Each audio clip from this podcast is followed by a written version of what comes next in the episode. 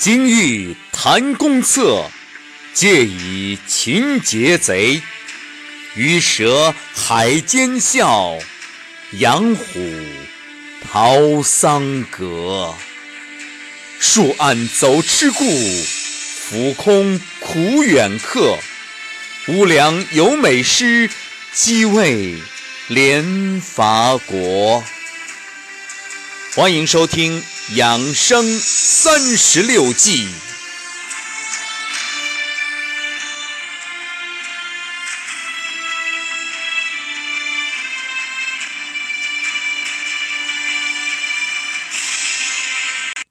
养生三十六计，圣战计之趁火打劫。原点：敌之害大，就势取利，刚决柔也。本来这个意思呢，就是指人家失火的时候啊，去抢东西。那现在呢，大多比喻趁人之危捞一把。那各位奇怪了，说这个。和养生有啥关系啊？来，我们慢慢道来。正所谓“敌害在内，则结其地；敌害在外，则结其民；内外交害，则结其国。”这趁火打劫的意思啊，是敌人遭遇到大的困难的时候，要趁着有利的时机，赶快取得自己的利益。它的核心思想就是把握时机。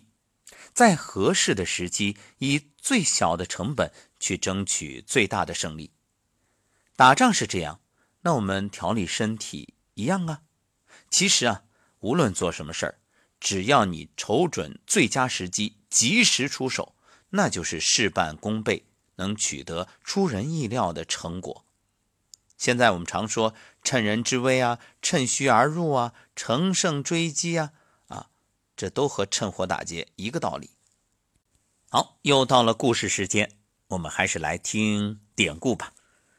话说这东汉末年，曹操与袁绍打仗，官渡之战，各位都知道那是以少胜多的经典案例。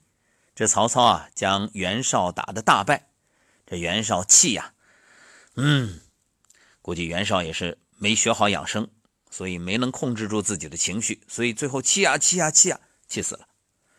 可这长江后浪推前浪，袁绍虽然被曹操给气死了，可是他的大儿子袁谭、三儿子袁尚，哎，这个时候又起来了。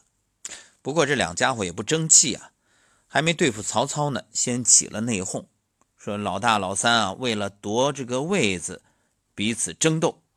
这老大袁谭没打过老三袁尚，逃跑的时候啊，他就向曹操求救，对曹操说：“啊，现在这袁尚的力量非常强大，你要等着将来他打你啊，不如你现在来帮我，这样等你遇到困难的时候，我也能帮你。”曹操一想，那行啊，反正你俩小子我早晚都得收拾啊，直接打你们，让你们抱成团那我还吃亏。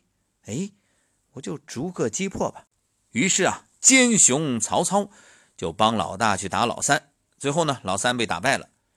这个时候，哎，曹操反过来就说了：“你说你，你小子你也太不老实了，你真不仗义，你弟弟你都打，你说你这，对吧？同胞手足之情你都不讲，那将来你肯定得打我。”说着，哎，这就把老大给灭了。所以说，这曹操啊，他是趁着袁绍一死，这两个儿子之间有纷争、局势不稳的时候，逐个击破，最后得胜。这就是曹操获胜的法宝。故事讲完了，那各位要问了，这究竟和养生啥关系啊？听了半天还是没听出什么门道。那我们说趁火打劫，当然你不要带什么感情色彩啊。你上升到什么道德品质？那我们就我们讲的是中立的，说这个事儿，趁火打劫除病邪，事半功倍效最好，啥意思啊？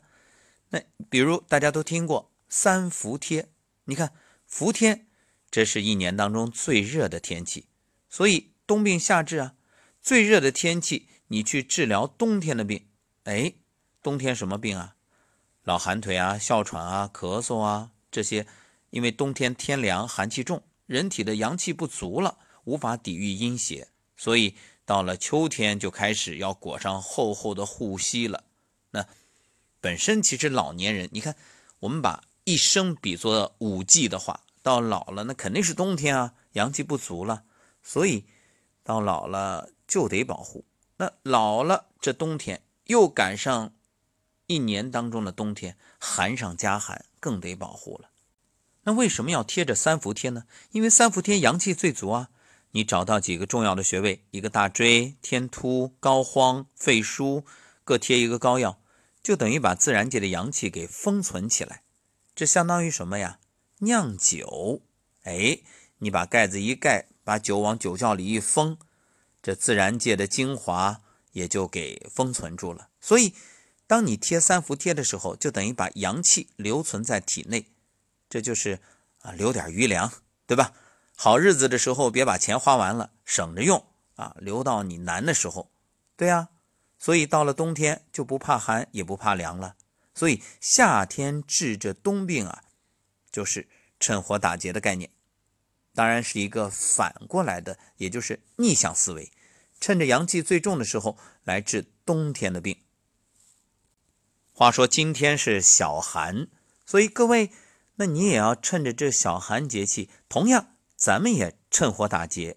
什么意思呢？就是趁着这阴寒极盛之时啊，好好的自我养护。养护的要求就是顺应自然，前阳护阳，必经敛气。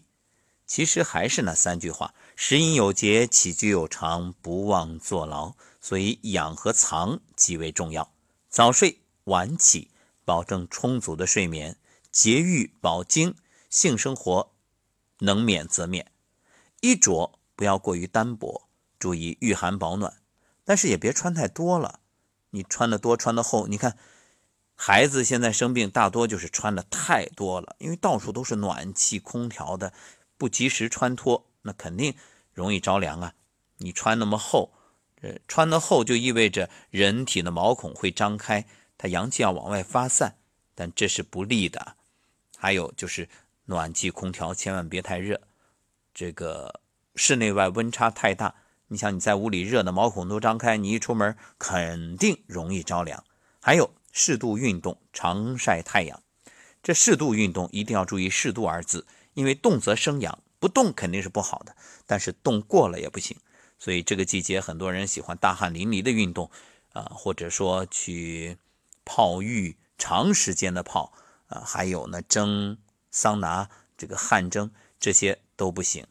一定是记住啊，过犹不及。多晒太阳这个没问题，晒多一点也没事儿。睡觉前呢温水泡脚，这个温水啊四十度以上，这样呢能够。补阳气，温通经脉。饮食呢，温阳益气、养血、养精为主。建议大家多喝粥，五谷杂粮粥啊，反正各种养生粥。因为养好脾胃是关键。好，关于三十六计的养生，我们今天先聊到这儿，下一讲再会。